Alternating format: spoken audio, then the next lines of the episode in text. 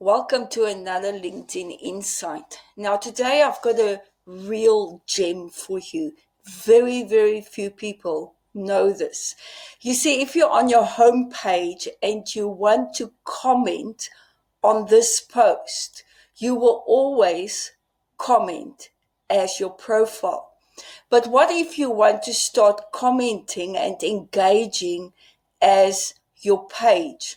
Well, this is a little trick that I want to show you that absolutely works wonders. So the code is actor company ID. So if you take actor company ID, if we scroll over to my um, company, you can see that number in the URL. So this is what you do.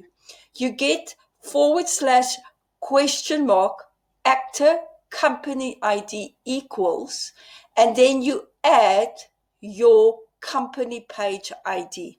Now that you have your company page ID and your actor company ID ready, let's go and engage on this post as your page and not as your profile. So this is what you do.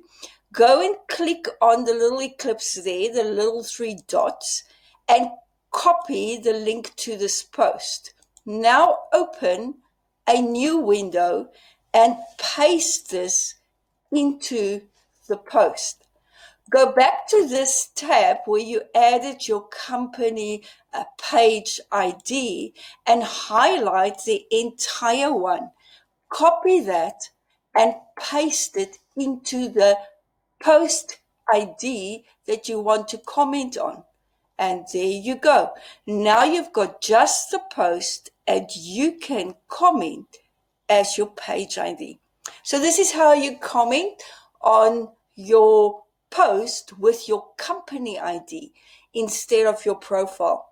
So next time, remember the code is forward slash question mark actor company ID equal and just add your company page. Nifty, isn't it? Glad you enjoyed. See you next time. Thanks.